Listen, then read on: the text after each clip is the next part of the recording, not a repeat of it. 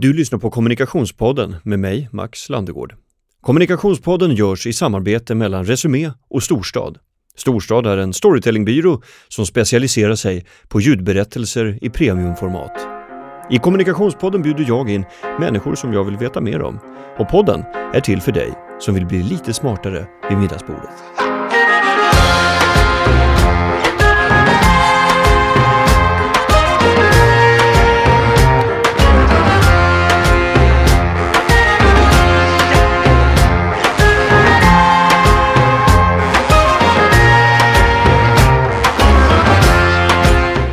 Den som kan tygla verklighetsbilden får också makten.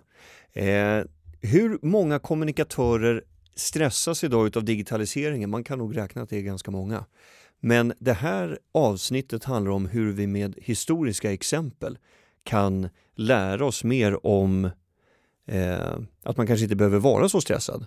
Välkommen till eh, Kommunikationspodden Tom Samuelsson. Stort tack, stort tack. Var det, var det rätt ingång i det här? Ja, det, men det tycker jag. Ja. Jag tycker det är ju någonstans viktigt att hitta kärnan i kommunikationsyrket för att kunna orka med alla förändringar, all ny teknik som kommer. Så behöver man ändå veta, men vad är viktigt för mig att kunna och vad är mer valfritt och en, en utvecklingsväg man kan gå. Just det. För vissa saker är beständiga genom historien och det hoppas jag att vi kommer kunna visa idag. Ja, eh, det är ju en eh, diger lunta med exempel som alla är eh, omåttligt intressanta och som jag dessutom tycker, trots att det äldsta exemplet kommer från 1100-talet så finns det paralleller att dra fram till våra dagar också i hur vi arbetar med propaganda, reklam och kommunikation. Eh, lite kort om dig bara Tom. Eh, kandidat i strategisk kommunikation från Lunds universitet. Har också studerat krigsvetenskap vid Försvarshögskolan. Eh, varför gled du in på det? Men jag tycker det är intressant just strategi i kommunikation är ett ganska ungt område, i alla fall i Sverige. Där man har forskat på det kanske i, men, säg 40 år om man ska vara generös. Idag så kommer det ju mer avancerad forskning om man tänker den kommunikativa organisationen som släpptes nyligen och sådär. Men inom det militära området så har man i Sverige haft en verksamhet i 500 år som man har arbetat med strategi och utvecklat metoder och modeller och då hade jag ändå en tanke att det måste ju finnas vissa saker som går att lära sig av den militära verksamheten i krigsvetenskapen och applicera på kommunikationen eftersom båda utgår mycket från en gemensam syn på strategi. Mm. Du eh, tog också emot pris i kategorin Årets unga talang av Sveriges kommunikatörer tidigare i år. Eh, stort grattis till det! Stort tack. Stort Jag var tack. där och, och såg dig ta emot priset på eh, Berns var det va? Eh, och eh, varför fick du det priset? Vad, vad var det för något särskilt som hade stuckit ut där? Vad, vad sa de till dig? För motiveringen kommer inte jag ihåg. Det, så att säga, motiveringen rörde mycket, för jag jobbade på Försvarshögskolan tidigare. Ja. Eh, också med dels kommunikation och dels utbildning och föreläsningar om man tänker psykologiska operationer på, det, på nätet och hur det där fungerar. Men, och jag har också skrivit ganska mycket om just kommunikationsstrategi, på, jag har drivit en blogg där jag skriver om kommunikationsstrategi. Jag har försökt att just ta strategi och teori och blanda ihop med case och praktik, alltså att göra fallstudier och intressanta paralleller. Eh, eller som jag själv tycker är intressanta och jag hoppas väl att det ändå är något sånt som, som det finns ett intresse för bredare. Så det, det kändes väldigt hedrande att ta emot priset. Jag hade inte väntat mig det och det var en förvåning under egentligen hela vägen fram till när man satt på middagen och hörde att de ropade upp namnet. Så det var, det var väldigt roligt och hedrande. Och eh, idag arbetar du i riksdagen med kommunikation också? Ja, det stämmer. Ja. Digitala kanaler och lite Ja. sånt där. Mm. Spännande. Okej, jag tycker vi drar igång. Eh, vi ska alltså lära ut, eller använda historiska exempel för att sätta vår verklighet i ett lite bredare sammanhang. Varför det- tycker du att det är viktigt? Jo men jag tror att många som jobbar inom kommunikation idag har ett lite dåligt självförtroende. Att man känner att vad tillför jag egentligen för värde i verksamheten? Eller jag kanske utbildade mig för ett par år sedan och känner nu att men är jag verkligen relevant på arbetsmarknaden fortfarande? Och då upplever jag att det ändå finns en brist på kanske historiekännedom. För att även om du jobbar som sociala medier-ansvarig idag som ett yrke som har funnits kanske fem år så är det ju ändå en del av en tradition som går tillbaka flera tusen år där folk har gjort liknande uppgifter, inte med sociala medier just, men ändå haft samma roll att bygga en bild, bygga ett varumärke eh, i önskad riktning. Så att jag hoppas att vi kommer kunna prata lite om just hur har vårt yrke utvecklats till det det ser ut idag och genom det ändå bygga en förståelse var kanske vi går framöver. Just det. Du kommer också lyfta fram Gustav Vasa som eh, ett exempel. Eh, Eh, nu är det ju den 7 juni, dagen efter eh, Gustav Vasa valdes till kung i riksdagen i Strängnäs 1523. Hur har du högtidlighållit detta igår? Ja, om vi nu ska om man ändå ska se till historien så finns det ju hos mig som är skåningen 400-årig ambivalens till nationaldagen men ja. suttit på en park och umgåtts med goda vänner. Ja, det låter, låter bra. Eh, du, en sak som du informerade mig om eh, som jag inte kände till tidigare det är att vi är på väg att eh, få en ny myndighet för psykologiskt försvar. Innan vi dyker in i historien så tänker jag att vi liksom uppehåller oss lite grann till eh, några nyheter. Eh, vad vet du om vad den ska göra?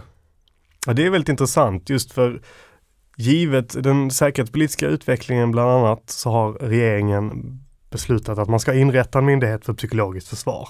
Och det här bygger på en tradition som har funnits tidigare, där det fanns något som kallades för Styrelsen för psykologiskt försvar, som hade ganska nära kontakt med kommunikationsbranschen. Eh, och det fanns mycket utbyten där som jobbade med att analysera omvärldsbilden och ändå göra vissa informationskampanjer mot den svenska befolkningen. Men nu så har man då bestämt sig för att vi ska återuppta det här arbetet med en ny myndighet. Och man har häromdagen tillsatt en ny utredare som är Anders Danielsson, tidigare Säpochef. Men det blir och väldigt intressant. generaldirektör för Migrationsverket. Bland annat ja. Mm. Och det blir väldigt intressant eftersom mediemarknaden ändå har förändrats så pass mycket sedan 70 och 80-talet så tycker jag det ska bli väldigt intressant att se vilket uppdrag kan en myndighet för psykologiskt försvar ha idag när mycket är sociala medier och man hämtar sin information från väldigt många olika källor jämfört med tidigare. Den eh, knapphändiga erfarenheten jag har av den terminologin när det kommer till just psykologiskt försvar är ju till exempel att utlandsstyrkan inom Försvarsmakten har haft eh, funktioner eh, inom sina förband, utlandsförband, som ska syssla med psykologiska operationer. Eh, och ehm, om inte minnet sviker mig så handlar ju den funktionen om att eh, bearbeta lokalbefolkningen på plats för att eh, vinna över deras sympatier och öka deras förståelse och välvilja till eh, arbetet som man bedriver på plats. Hur ska du som har mycket mer erfarenhet i ämnet, alltså hur föreställer du dig att en, en, en ett sånt här arbete ska bedrivas då eh, på nationell nivå? Ska, ska myndigheten bearbeta medborgarna? Att eh, driva åsikter åt ändra riktningen? Det är, det är, min uppfattning att det inte kommer bli så. Men det är också därför jag tycker det blir så väldigt intressant att följa vad man landar i att den här myndigheten ska vara.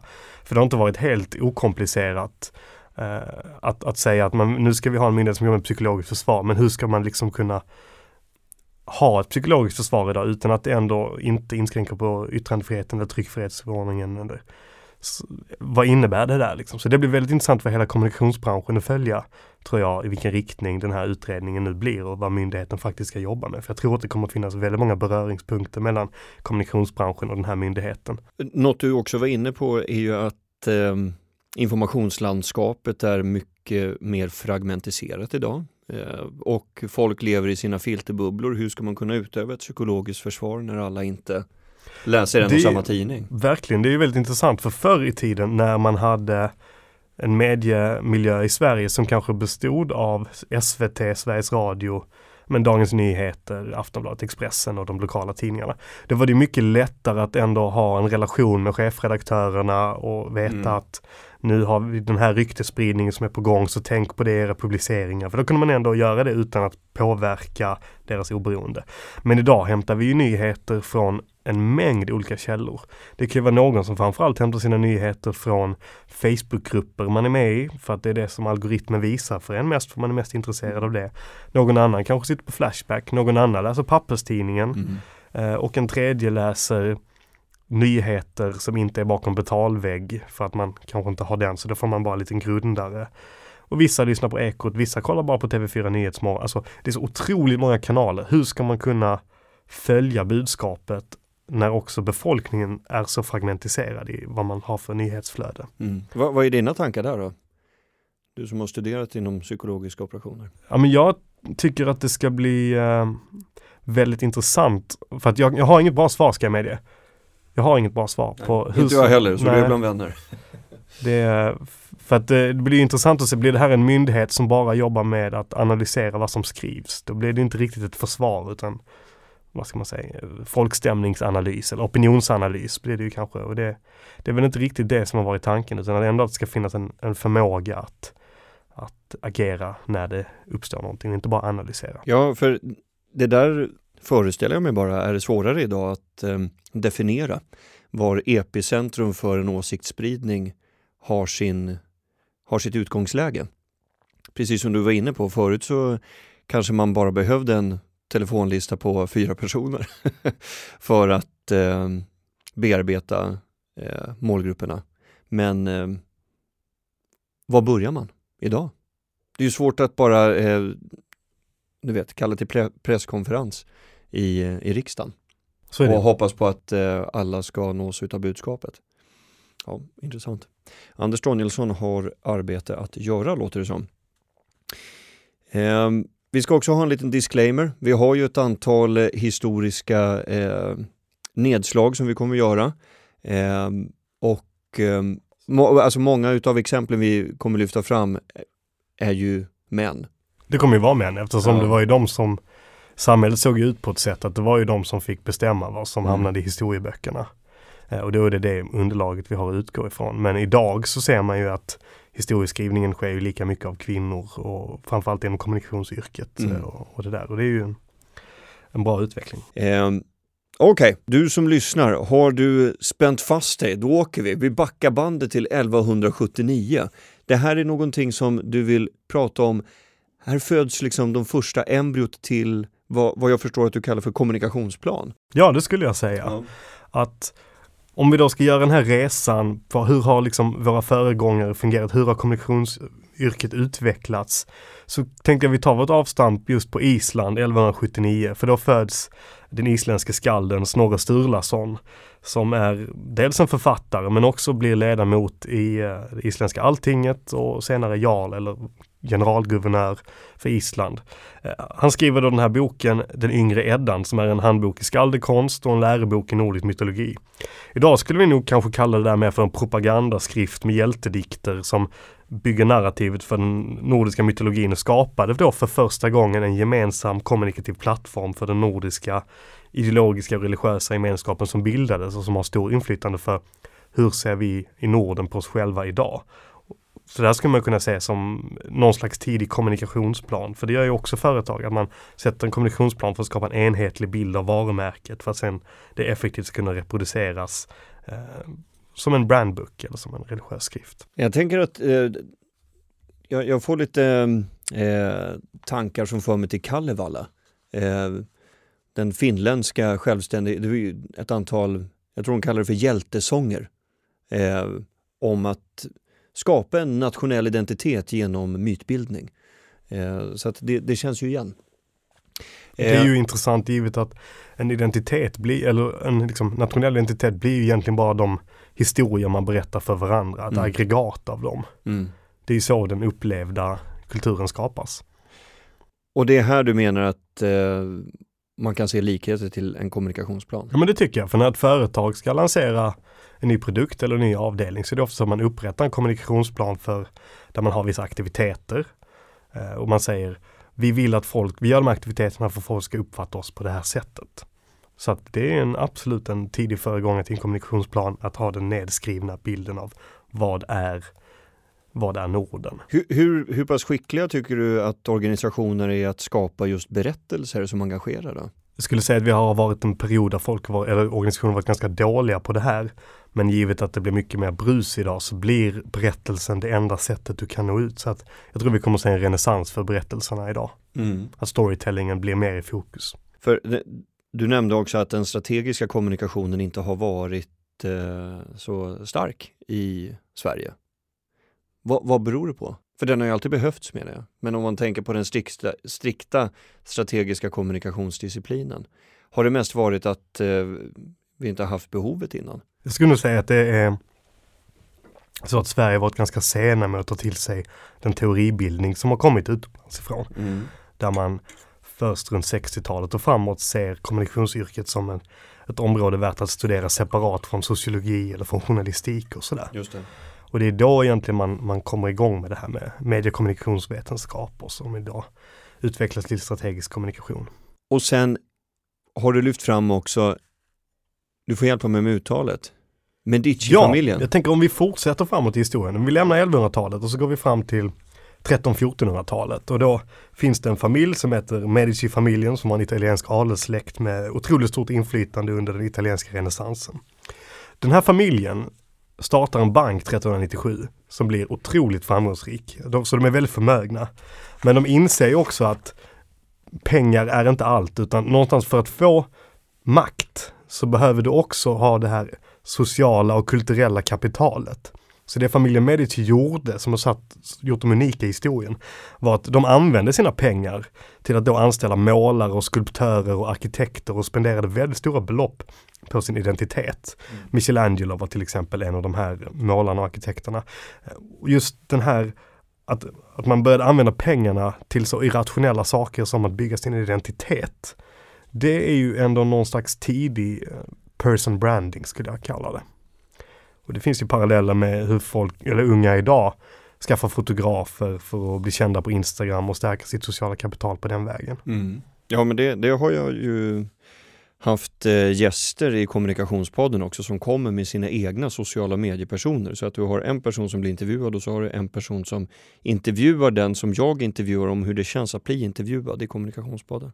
Och så ska det ut i massa kanaler. Då skulle det ju kunna vara så också att men, även om den här podden har stor räckvidd så kanske videon på den här intervjupersonens Instagram nås av fler personer än mm. hela podden. Så det blir liksom en medialiserad bild av den medialiserade bilden. Jag tänker också eh, att eh, om man ska ta ett väldigt lokalt exempel, så, och en bank, så fanns det DBV-banken förut på Gotland, de badande vännerna, känner du till den? Nej. Nej. Grundades i Visby och om jag inte minns fel, jag måste nästan fuskkolla här. Jo, eh, Sällskapet DBV grundade också Visby botaniska trädgård. Det är ju ändå en kulturell insats måste man säga. Det måste ju ha bättrat på deras personal branding ganska mycket. Det kan man tänka sig och jag tror att det finns en anledning att många som tjänar mycket pengar idag också förväntas att ge bort pengarna. Och det, det är en intressant utveckling också som man då kan spåra hela vägen tillbaka hit tycker jag. Att varumär- du kan ha mycket pengar men om du inte har social acceptans så är de inte mycket värda i men, samhället. Men jag tänker filantropi är väl inte så stort i Sverige? Filantropi är ju väldigt känt, alltså vedertaget i, i USA. Men eh, vad, vad är din take på just eh, svenska personer och organisationer? Jag tror att det finns en kulturskillnad som, mellan USA och Sverige då till exempel som beror mycket på hur våra politiska system ser ut. Att i USA så förväntas det på ett annat sätt att men, är man rik då är det ens skyldighet att hjälpa de fattiga. Mm. På samma sätt som det gör i till exempel den eh, inom islam så finns det samma sak, att man ska ge en del till de fattiga. Medan i Sverige så har vi haft ett vi har inte haft så stora klyftor historiskt. Nej. Att det har liksom löst sig genom skattesedeln snarare än precis. genom Här handlar det om momsen. Här är det momsen, inte allmosan. Exakt, precis. Uh, Allmomsen måste, all... måste betalas. Men om man fortsätter ja. framåt i historien då. Ja. Eh, så om vi lämnar den här enskilda och pratar egentligen den kommunikationsaktör som har varit störst i historien så är inte det direkt Pepsi Cola eller eh, något liknande märke utan det är ju, skulle jag säga, kyrkan. För under hela 1500 och 1600-talet så är kyrkan den dominerande kraften för kommunikation och därför blir de värda att studera. För de har haft en nästan total räckvidd in i befolkningen i Europa. Och genom deras kyrkor och pulpeter så nådde man ut med de senaste nyheterna så som man ville att de skulle sägas. Eh, så det är ju en otroligt viktig aktör just för en kommunikatör att, att känna till i alla fall och studera. Och om man då tar Martin Luther till exempel, som är protestantismens grundare. Eh, och när han då ska sprida protestantismen från Tyskland ut till Europa så sitter han i en ganska tuff situation för katolska kyrkan är en helt dominerande kraft.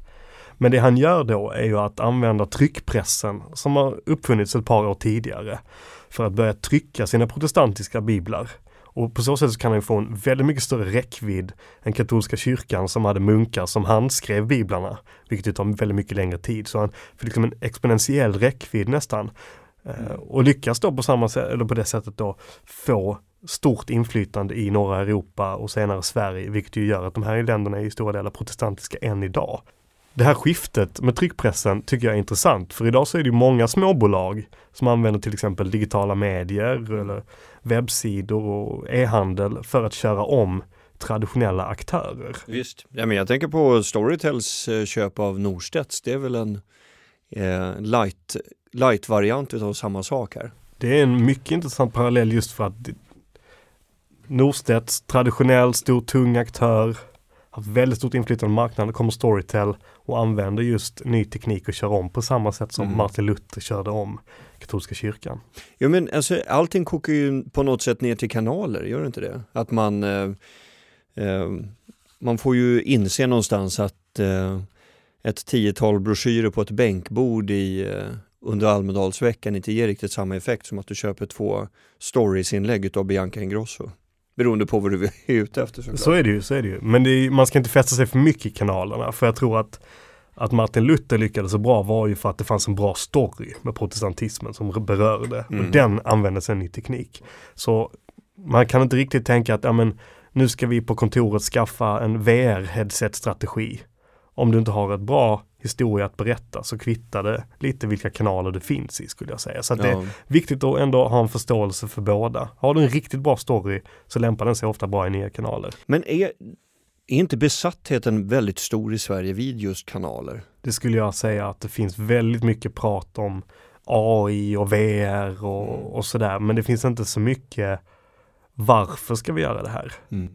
Jag tror vissa skulle tjäna på att kanske inte gå in i det absolut senaste trenden hela tiden utan vänta in den lite, se hur används den, är det här någonting för oss eller inte? Att vara lite mer konservativa i sin approach för det är nog väldigt mycket energi och tid som läggs på att hela tiden testa det senaste och nu ska vi vara på Snapchat. Och, ja, precis. Men varför ska ni vara på Snapchat ja, men om att det inte är på, finns där? Precis, att man taggar på det i, samtidigt som alla andra early adopters liksom, men man vet inte riktigt om det har landat riktigt. Man ser det lite som ett adelsmärke som kommunikatör att kunna visa att titta nu, nu är vi på det senaste. Mm. Men det behöver inte alltid vara samma sak som att det man gör för effekt och det borde ju vara det högsta målet tycker jag snarare. Du hade ett annat exempel där på eh, kyrkans eh, propagandabearbetning. Ja. Första gången som man faktiskt ser att de använder ordet propaganda. Intressant. Första gången. Ja. Det är alltså när Martin Luther då tagit över norra Europa så kommer ju reaktionen. Katolska kyrkan och Vatikanen känner att det här kan vi inte acceptera. Nu ska vi ta tillbaka det här. Så det man gör då är att då tillsätter påven en särskild arbetsgrupp för detta 1622 som kallas för Sacra Congregatio de Propaganda Fide, alltså den heliga församlingen för propagerandet av tron. Och det här är alltså den första gången som begreppet propaganda förekommer i historien. Och på så sätt är det ju viktigt för kommunikatörer eftersom det blir ju en den första uttalade institutionaliseringen av propagandisten som ett maktverktyg. Eh, så sen så bedrevs det ju kampanjer och kommunikationskampanjer men just det här är ett viktigt, en viktig stund. Mm. Och vad vet du någonting om hur bearbetningen såg ut då? 1622? Nej. Nej, men det behöver du inte veta. Du kan ju tillräckligt mycket i alla fall. Um, men eh, okej, okay. Ska vi gå vidare till Gustav Vasa? Ja, men det, det tycker vi. jag är ett jätteintressant exempel. Här. Det gör vi, för just propaganda och kommunikation har ju använts för att som en väldigt viktig del av, av eh, länder i Europa och i världen. Framförallt efter en konflikt eller efter ett krig. För då har man kanske nya landvinningar. Och då behöver man legitimera det här nya landområdet som en del av ens egen kultur. Och i Sverige så har vi till exempel med Gustav Vasa som tar makten genom eh, inte riktigt en, en ordnad tronföljd om man säger så. Nej, han sätter sig upp mot eh, Christian Tyrann eller Christian den andre beroende på vilket land man bor i. Precis. och, ehm, och det han ja. gjorde då när han tillträder eh, mm. 1532 mm det är ju att han sätter igång en enorm propagandainsats för att nu blir hans uppdrag att nu ska vi ena Sverige som en hel nation som egentligen är den Sverige vi har idag. Så tillsätter stora staber med propagandister. Han slänger ut den katolska kyrkan, byter ut den mot protestantism och centraliserar kyrkan under sig själv. Och varför är det här intressant? Jo men då får han ju tillgång till alla sändare alltså prästerna i alla orter runt om i hela landet och kan då bestämma hur blir bilden av läget i riket kommunicerade till landet. Mm. Ja, för han hade ju lite uppförsbacke, tänker jag också. Han hade ju tillskansat sig makten genom, eh, genom våld och uppror och eh, behöver ju bli en man av folket också och omtyckt. Så att jag, jag kan tänka mig att eh, behovet av att eh, kommunicera en positiv bild av sig själv var ganska viktig. Precis. Och i byggandet av den här bilden av Gustav Vasa som god så var det viktigt för honom att stävja ryktespridningen som ju då förekom eftersom han inte hade kommit till på det ordnade sättet. Nej, det. Precis som vid en kris så blir det lite skakigt och finns olika historier. Mm. Ett intressant exempel på det här är att han kallades av sina fiender för korumpa. Mm. Vilket ju inte är ett ord som används idag men som nog var ett väldigt nedsättande begrepp på den tiden. Absolut. Och det grundade sig i att i sin ungdom så hade han flytt fångenskap i Danmark utklädd till en kobonde. Och då fick han epitetet korumpa då. Mm. Och enligt sägen, man får ju ta det här för vad det är, men Mm. enligt sägen så höll kung Gustav Vasa en middagsbjudning på Svartsjö slott 1538 i Mälarens skärgård. Där en av gästerna, en adelsman, är brusad och reser sig upp och han säger på festen då Jag vill nu skåla för den själve kung Korumpa. Stämningen dör. Kan man tänka sig. Om man, om man då ska eh, lita på de beskrivningar av hur Gustav Vasa var som person. Stämningen Lätt dör. till näven. Stämningen där. Efter Ja. alla gästerna liksom stelnar till. Hur ska, hur ska kungen hantera det här? Mm. Gustav Vasa ler efter en stund, höjer en skål tillbaka. Festen återgår till det vanliga.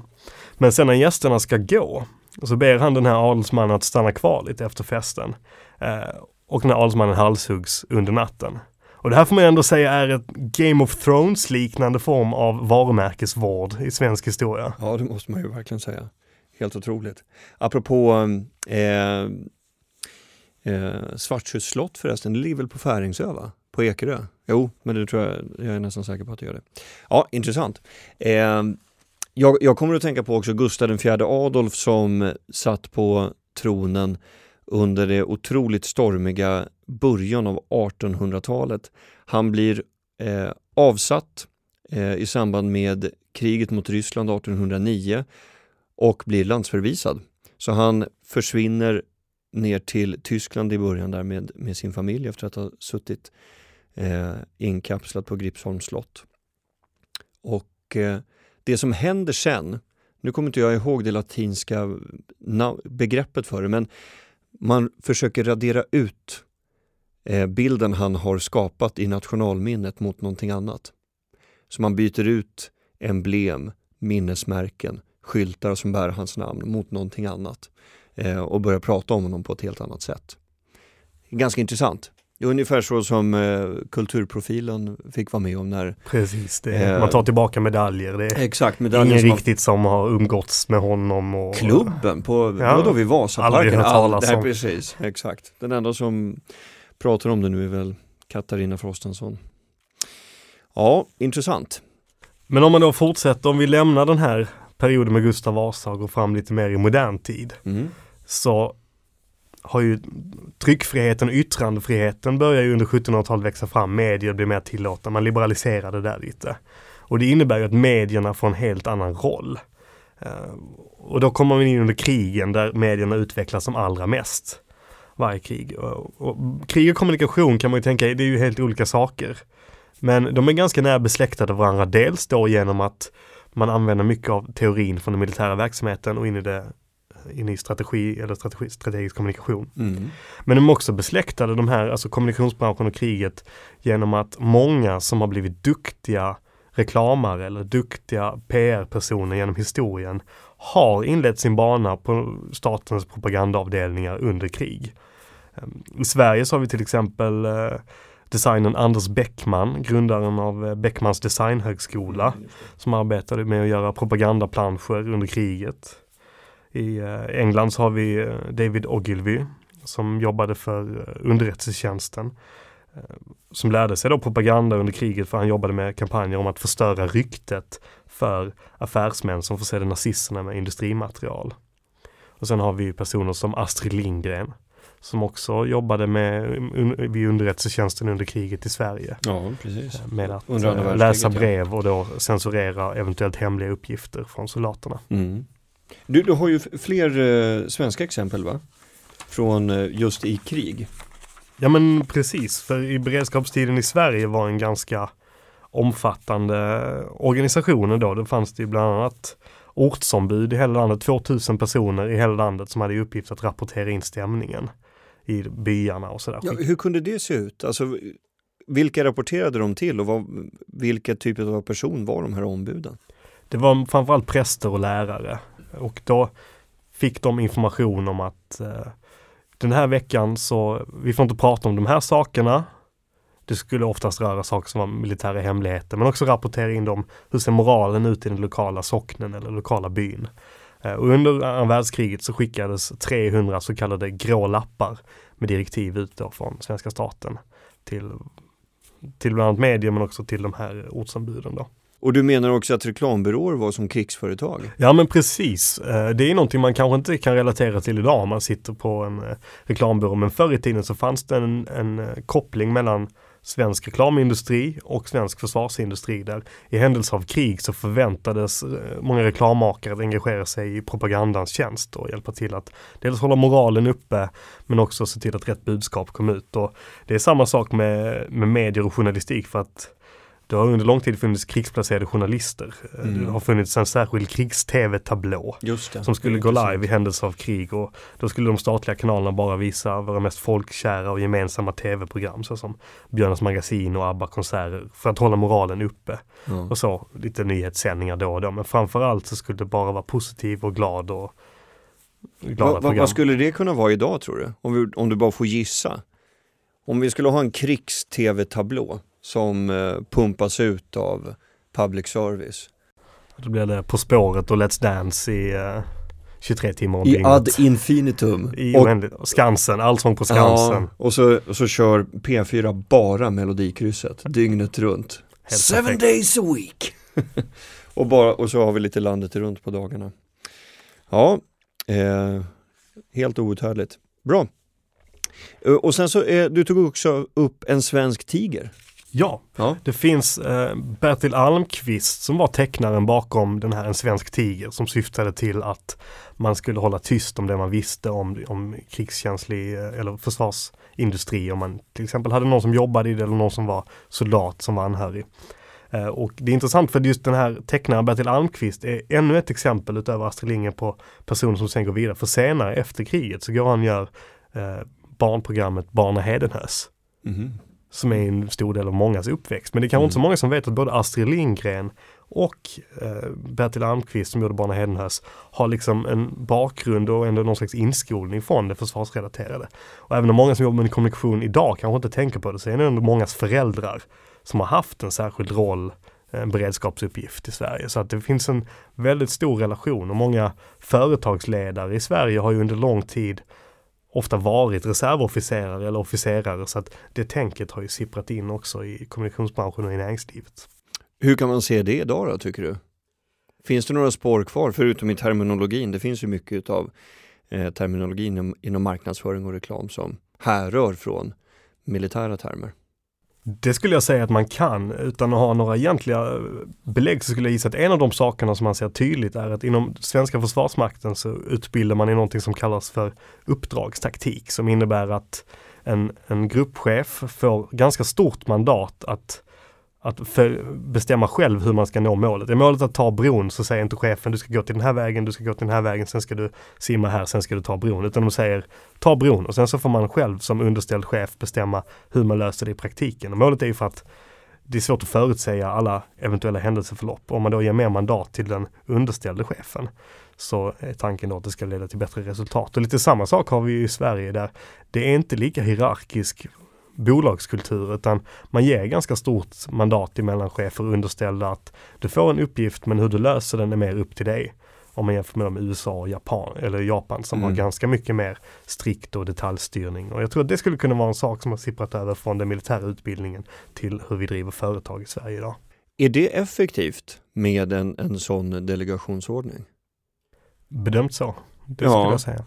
Jag tänker det, det, Det finns ju fördelar och nackdelar med Visst. båda såklart. Men eh, i, en, i en miljö som blir allt mer oförutsägbar, vilket ju också kommunikationsmiljön blir och mediemiljön och liksom mediecyklerna mycket kortare. Då är det nästan effektivare att man som chef riktar ut en tydlig väg, dit ska vi.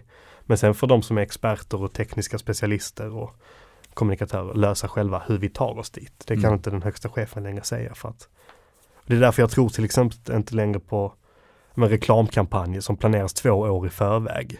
För att det är så svårförutsägbart att veta hur kommer, hur kommer stämningen vara då. Och jag tror att det är bättre att ha en mer iterativ planeringsprocess inom kommunikationen där man hela tiden utvecklar sig. det där eh, pratar eh, nästa veckas gäst eh, Katarina Gensel om eh, utifrån den boken som hon har skrivit tillsammans med Jesper Falkheimer eh, som de kallar för strategisk improvisation. Eh, att man ska vara trygg i ett synsätt men utefter det så kan man improvisera. Mycket Och att man som kommunikatör inte ska vara så låst vid planer. Vilket oftast kan vara, vara problemet. Att du har liksom ett, du har en gång idag på väldigt många kommunikationsavdelningar där man eh, skapar syfte och målbild. Eh, varefter du skapar en strategisk plan och lägger en taktisk plan och sen kommer aktiviteten och lagom till att den här aktivitetsplanen är förankrad då har bäst före-datum för många av aktiviteterna redan löpt ut. Om man ska vara lite raljant.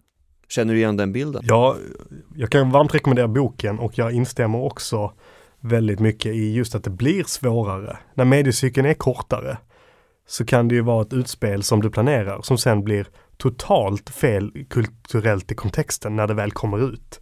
För att liksom den allmänna stämningen har förändrats. Så att jag tror absolut att ett sådant synsätt behövs och att också ta in feedback mycket mer från målgruppen istället för att lansera den här stora miljondollarfilmen kanske på Super Bowl och sen så Mm, gå vidare. Just det. Eh, jag tänkte att vi kunde gå till det du eh, har fått fram om public relations födelse i art, det sena 1800-talets Wien. Ja, Och det är alltså en släkting till eh, Freud, Sigmund Freud. det, Som, är, eh, en, det är en mindre känd släkting. Sigmund Freud är ju en av grundare till psykoanalys och beskrivs som en som är är ganska känd person, men en person som kanske har ännu större inflytande på historien men som är mindre känd är hans systerson eh, Edward Bernays. Edward Bernays är ofta kallad fadern av PR. Eh, hur mycket av det som är hans egen historiebeskrivning vet man inte, men han var tidig med synsättet att just public relations är ett flervetenskapligt ämne. Eh, och förespråkade bland annat att men kunskaper i psykologi och sociologi var viktiga i PR-arbetet för att förstå sig på människor och mänskliga beteenden. Och hans metod som vi jobbar mycket efter än idag är att du ska inte sälja prylen, du ska sälja känslan kring prylen. Och då skapade han till exempel positiv uppmärksamhet genom kampanjer där va- varumärket framstod som en sidogrej och för att sälja cigaretter. Han jobbade med Lucky Strike. Lucky Strike ja. Mm. Så iscen- iscensatte han en parad i eh, USA där amerikanska kvinnor som då hade fått full rösträtt några år tidigare blossade på cigaretter och kallade dem för freedom torches. Mm. Så han kopplade liksom samman eh, kvinnorättsrörelsen med cigaretter. Att känslan av att men, jag är kvinna, om jag är fri, då röker jag cigaretter. För de är tecken på frihet. Jag kommer att tänka på det här, eh, jag vet inte om det är ett rykte eller om det faktiskt är sant, om eh, fossila bränslen. Att man i USA, att det finns krafter där som vill eh, sluta kalla det för eh, diesel och bensin och kalla det för freedom fluids eller någonting. Vad fan var det? Har, har du läst om det? Nej, Det- tyvärr. Det, det finns ju intressanta exempel på den här omvändningen idag också om man tänker att i USA så tar republikanerna ett begrepp som relaterar till arvsskatt och Mm. kallar det för the death tax. Ja just det, precis. Så att det är ju ändå den här framingen som lever kvar än idag. Jo men det är ju det som är så spännande just inom public relations att det ord och eh, kanske också inte minst inom lobbyverksamhet och så att det, det är, ord spelar roll. om man tar abortfrågan. Mm. Ena sidan kallar sig för pro-life, den andra kallar sig för pro-choice. Ja, just det. Det är också bara hur man använder orden. Jag kommer ihåg, jag intervjuade en av eh, förgrundsgestalterna till det som kom att eh, klubbas igenom i högsta domstolen i USA, att, att eh, samkönade äktenskap skulle tillåtas. En av förgrundsgestalterna där intervjuade jag för Kommunikationspodden i 2016 tror jag. Eh, och apropå framing så inledde de en del av kampanjen i Texas. Och det var ju inte lätt att börja i ett sådant konservativt säte att prata om samkönade äktenskap. Men så kokade de ner eh, sina budskap till att eh, handla om det absolut enklaste som nog de allra flesta kan relatera till och det är kärlek. Det är det det handlar om. Det handlar om två människor som blir förälskade i varandra och vill högtidlighålla det och göra och skapa en symbolhandling utav det genom äktenskap till exempel. Ehm, och det var någonting som landade väldigt bra. Apropå framing.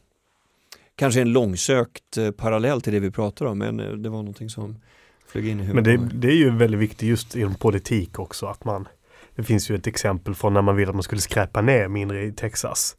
Och hur får man då en stat som Texas att bry sig om miljön och, och liksom nedskräpning? Ja, men då tog man fram affischer och skyltar där, man, som, där det stod Don't mess with Texas. Mm. Och för att då förstå att ja, men vi spelar på patriotismen och lokalpatriotismen att ja, men när man slänger skräp på marken då är det inte miljö, det är så du, du förstör ju Texas. Mm, just det. Eh, Så det är en otroligt viktigt. Ja. Om man ska fortsätta på just Edward Bernays som ju har varit en viktig viktig gestalt inom PR-historien. Så en annan strategi som ju används mycket idag är att han lät tredje part producera rapporter avsedda att framstå som eh, neutrala och, och vederhäftiga. Och exempel då i början av 1930-talet så hade General Motors svårt att sälja sina bilar. Och Bernays eh, organiserade då en eh, Metropolitan Committee som förklarade att ja, men friskluften i personbilarna var ett problem. När rapporten hade då fått eh, genomslag så var det dags för steg två. Eh, General Motors senaste årsmodell erbjöd då den förbättrade ventilationen som konsumenterna hade uppfostrats att efterfråga. Så att liksom använda någon slags tredjepartsinstitut som man skapar för att etablera en problembild och sen lansera en produkt som löser det. Det är ju någonting som fortfarande finns inom, inom PR-världen, att man etablerar en problembild genom rapporter och sen så släpps det och blir ett problem. Mm. Men om man ska ta kärnan i Bernays som ändå lever kvar idag, både inom praktiker och bland forskning, så är det att fakta är inte lika viktiga som känslor. Att, det finns ett citat där man ska, vill du övertala människor så ska du behandla dem som statushungriga tonåringar, inte som myndiga medborgare. Det är en strategi som riskerar att korrumpera varje budskap. Mm. Att vi Ja. vill alla ha status innerst inne. Och Ja, spelar man på absolut. det så är det mycket mer effektivt än att spela på fakta. Ja, vi går, det är ju min fasta övertygelse också, vi går, vi går alla runt med barnet inom oss under hela våra liv. Liksom. Det skiljer sig inte mycket från när min eh, treårige son vill sitta vid ett särskilt bord, för där sitter kompisar som han ser upp till och gärna vill agera med. Det är liksom samma spelregler med lite mer raffinerade metoder bara. Intressant. Du har tagit upp eh, IS också. Ja, jag tycker IS, om man ska titta på historien just där, för propagandan har använts väldigt mycket i krig historiskt.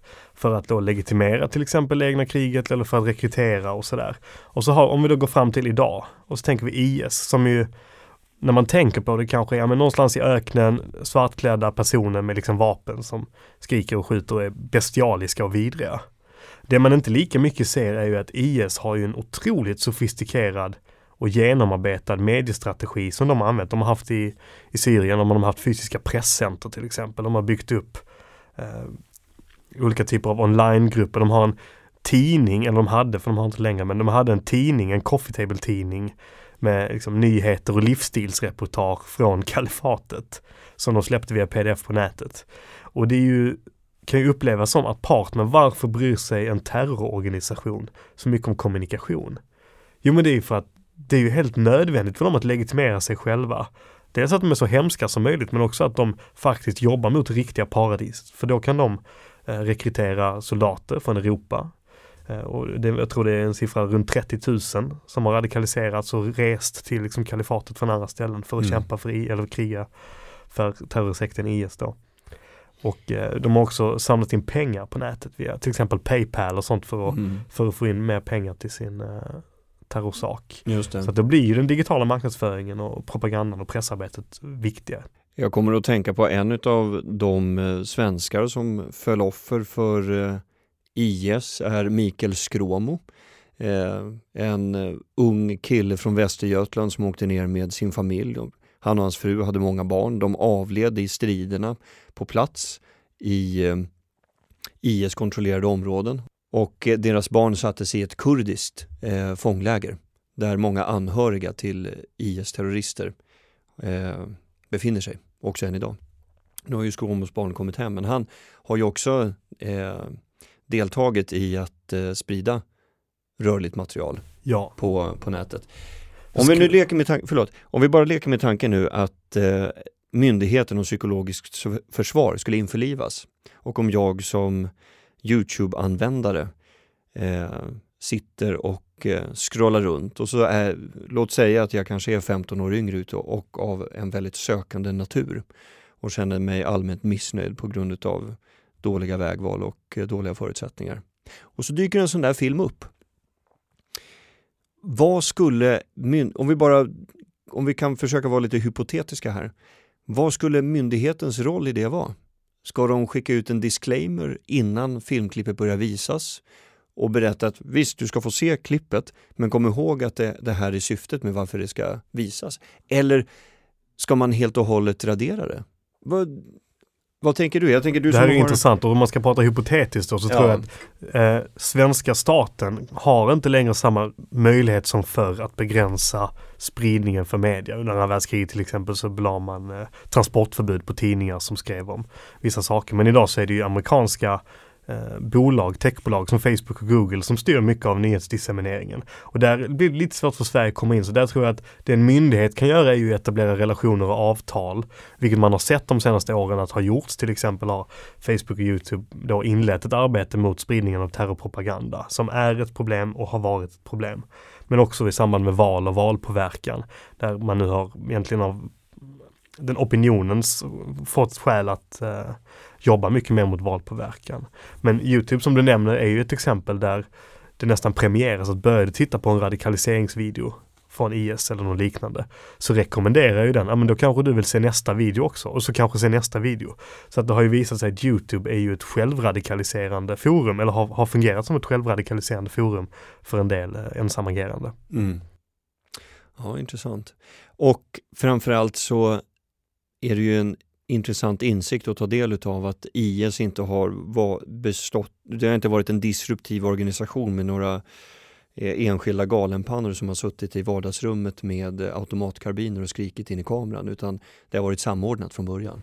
Det har varit samordnat. Jag tror att det är en möjlighet, eller har varit en stor anledning till hur kan den här fruktansvärda terrorsekten få så stort inflytande som, som de har fått. Ja, Det är nog mycket medie, också. ja det är nog mycket Ja. att de har varit duktiga på att sätta mediebilden av sig själva och då sen lösa den fysiska landvinningen. Att de uppfattas som hemska, de lyckas inspirera genom till exempel sociala medier till terror, terrordåd runt om i Europa. Eh, och då bygger de en bild av sig själva som mäktigare än vad de egentligen har varit. Och Sverige idag då? Var befinner vi oss på propagandakartan? Har vi, har vi tolkningsföreträdet? Har vi koll? Eller låter vi oss eh, påverkas och eh, allting men- är bortom kontroll? det, det finns ju Dels så har vi ju en, en annan mediemiljö idag, vilket ju påverkar hur, hur, hur propaganda ser ut. Vi har en väldigt, skulle jag säga, världsklass reklambransch och kommunikationsbransch i Sverige som är väldigt ledande. Så att det finns ju stora resurser i Sverige att jobba med om man skulle vilja inleda andra samarbeten. Men sen så ser man ju också om man läser Säkerhetspolisens årsrapport till exempel att det finns ju andra stater som bedriver, försöker påverka Sverige, framförallt och Ryssland. Men man ser också Kina som försöker göra påtryckningar mot svenska tidningar och, och liknande. Och det är ju såklart bekymmersamt men det visar ju någonstans också att det finns en röd tråd genom historien från medeltiden, från liksom Gustav Vasa som vill visa sig som en legitim regent mot andra länder, för andra länder att ändå erkänna eh, honom till hur vissa länder idag försöker att få den svenska befolkningen att få en positivare syn av dem. Och även Sverige har ju liksom viktiga insatser för att eh, Business Sweden till exempel för att man ska investera i Sverige, att lyfta Sverigebilden.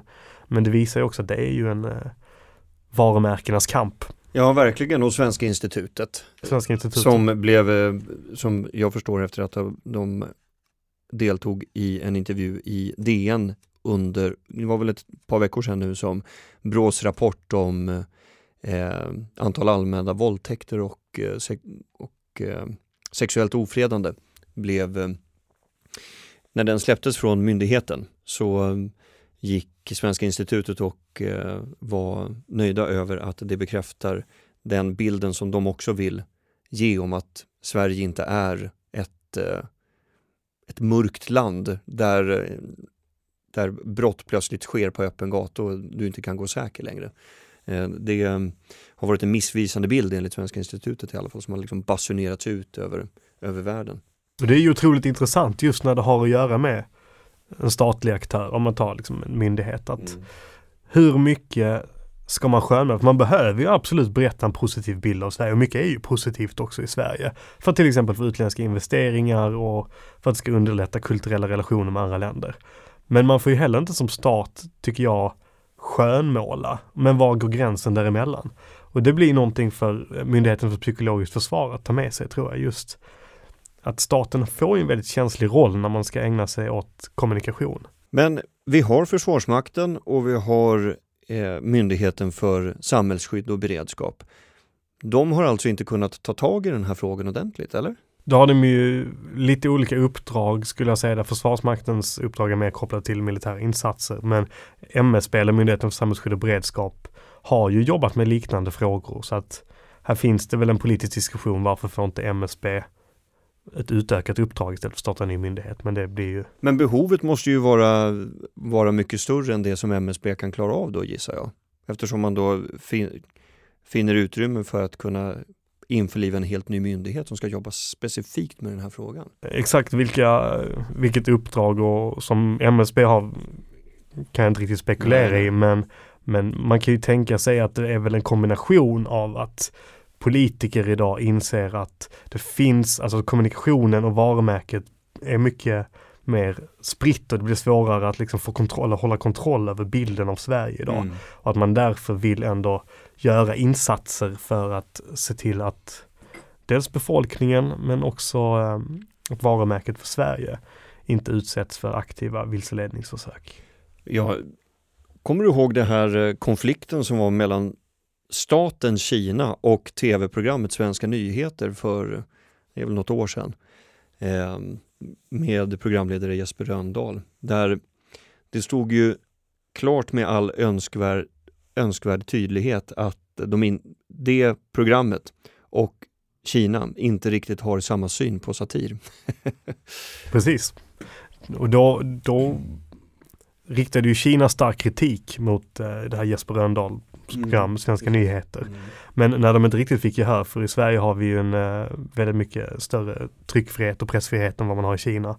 Då svarar ju de genom att eh, de har, det fanns ju en sekvens där det var en kinesisk turist som skulle ha blivit misshandlad eh, på ett hotell. Mm. Eh, som man då filmade. Eh, och det här var egentligen en, skulle jag säga, en icke-händelse för att det var någon turist som hade kommit dit och inte fått boende för att de var för tid. De kom mitt i natten eller vad det var. Mm, det. Men den här händelsen spelades ju upp enormt stort i kinesiska medier.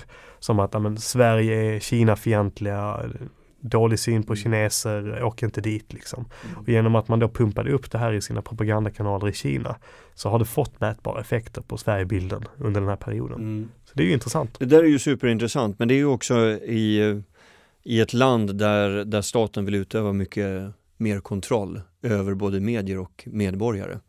Det hade kanske inte varit lika enkelt i, i Sverige.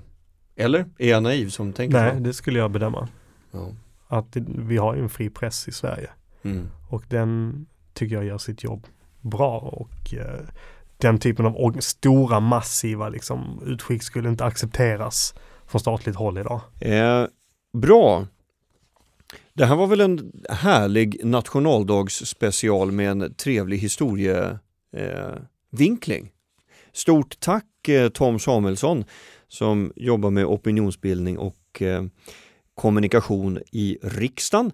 Eh, och ja, finns det någonting annat som du skulle vilja lägga till innan vi sätter punkt? Nej, min huvudpoäng är väl om man känner sig lite osäker, försök läsa på, läs historia. Så får du ändå en lite bättre trygghet i vad som kan ligga framöver. För du ser vad genom historien har varit detsamma och vad är det som förändras. Om du håller dig och känner dig bekväm med det som varit detsamma, då kommer du kunna hantera förändringar ganska bra också. Mm. Tom Samuelsson, stort tack för att du ville vara med i Kommunikationspodden. Stort tack. Ever since the world began There's been lots of love for man A woman's love will make a man work So hard with his hands Some pleasing, some teasing well, That's the way life goes Ever since the world began There's been lots of love for man Rain falls to make the river flow. Sunshine makes the flowers grow. A woman cries and her tears show. Cause it makes her man love her so. We can't understand them yet we demand them. Oh, That's the way life goes. Ever since the world began oh, There's been lots of love for man